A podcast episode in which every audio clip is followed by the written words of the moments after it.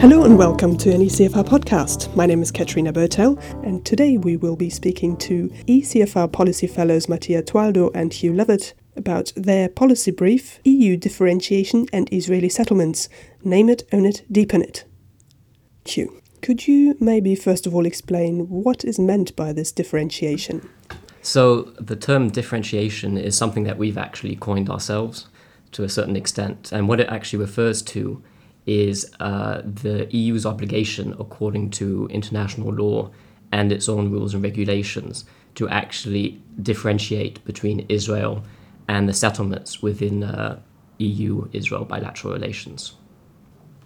And it's something that the EU has actually been doing for quite some time, uh, at least uh, since the early 2000s, as the contradiction between uh, intense economic relations and cultural relations between Europe and Israel and Europe's pursuit of the two state solution uh, emerged more and more. What is the benefit of applying this differentiation policy? Yeah, l- let's be concrete about differentiation. The most recent example of EU implementation of this principle was in the case of uh, Horizon 2020, which is Europe's largest research funding scheme. Uh, Israel is the only uh, country in the southern neighborhood which is associated with the program, so it can actually have a say uh, in the layout of the program. In order to join the program in this capacity, Israel had to sign up uh, to a document which basically stated that Israeli entities uh, in the West Bank uh, could not be part uh, of the research funding scheme.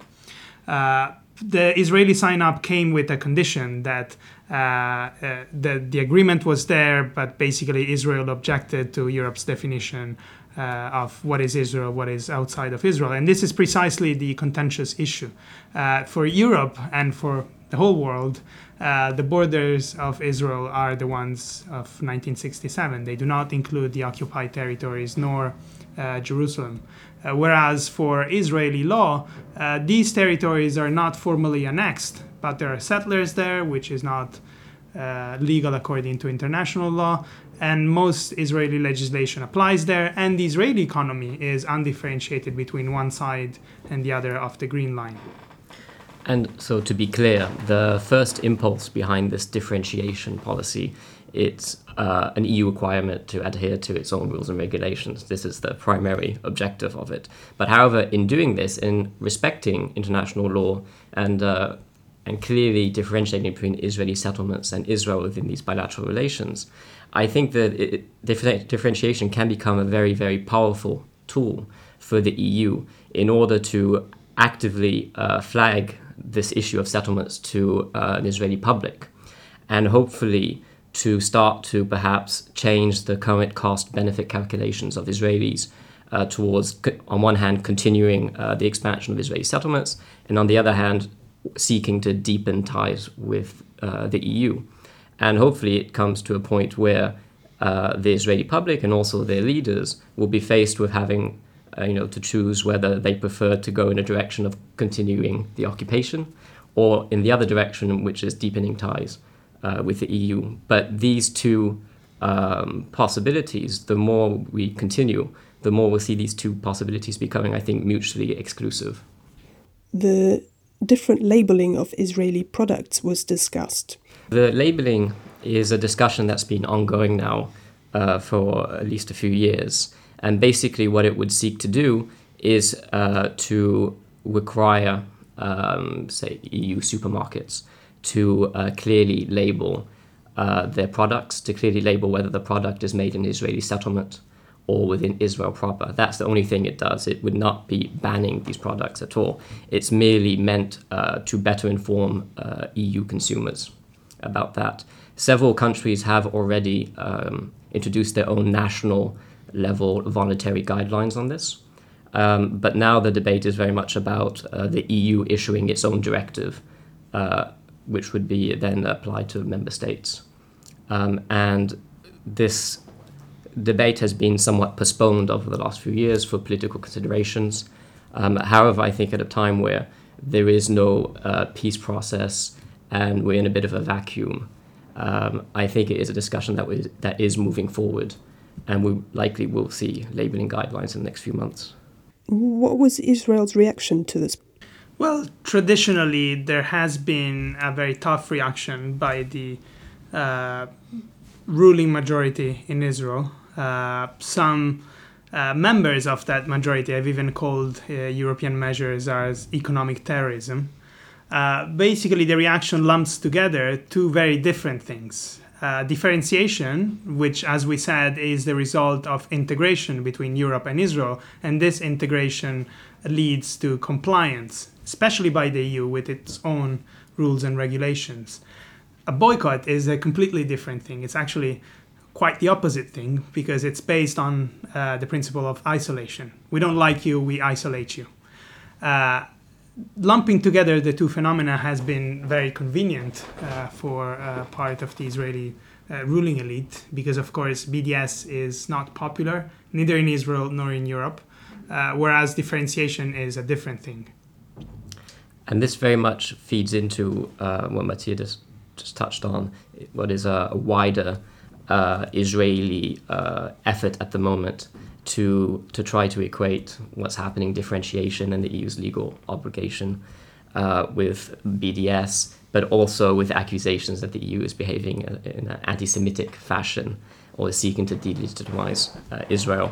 And I think you know these accusations are completely scurrilous um, and are obviously also meant to try to make it harder for the EU to actually continue down this path of differentiation.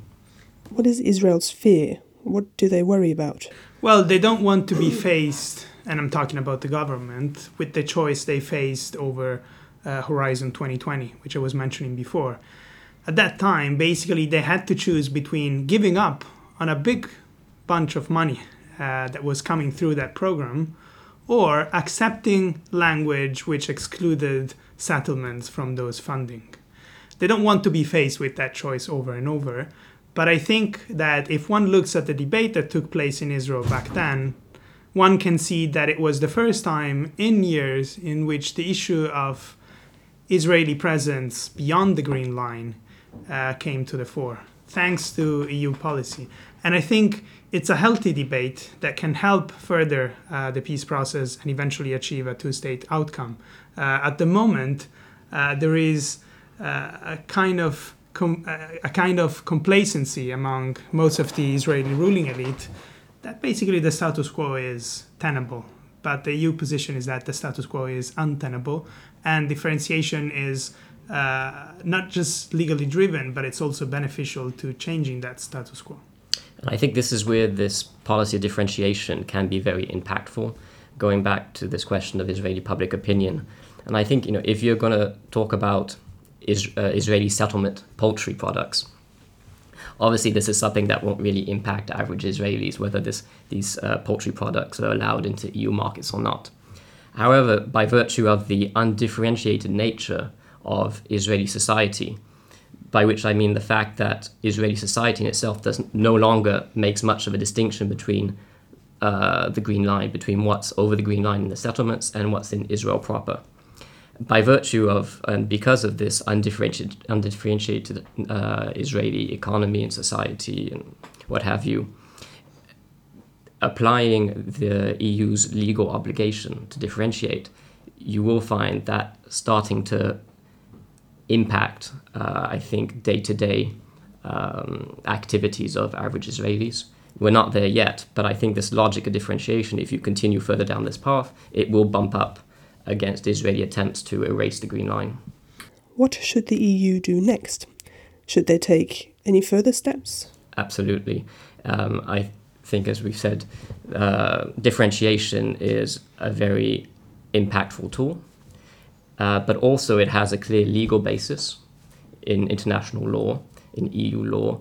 It also has a political basis in terms of the different uh, Foreign Affairs Council conclusions that have been produced uh, by EU foreign ministers.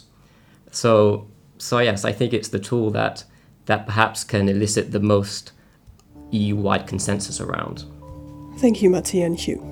If you would like more information on the topic, you can find the policy brief on our website at ecfr.eu/publications.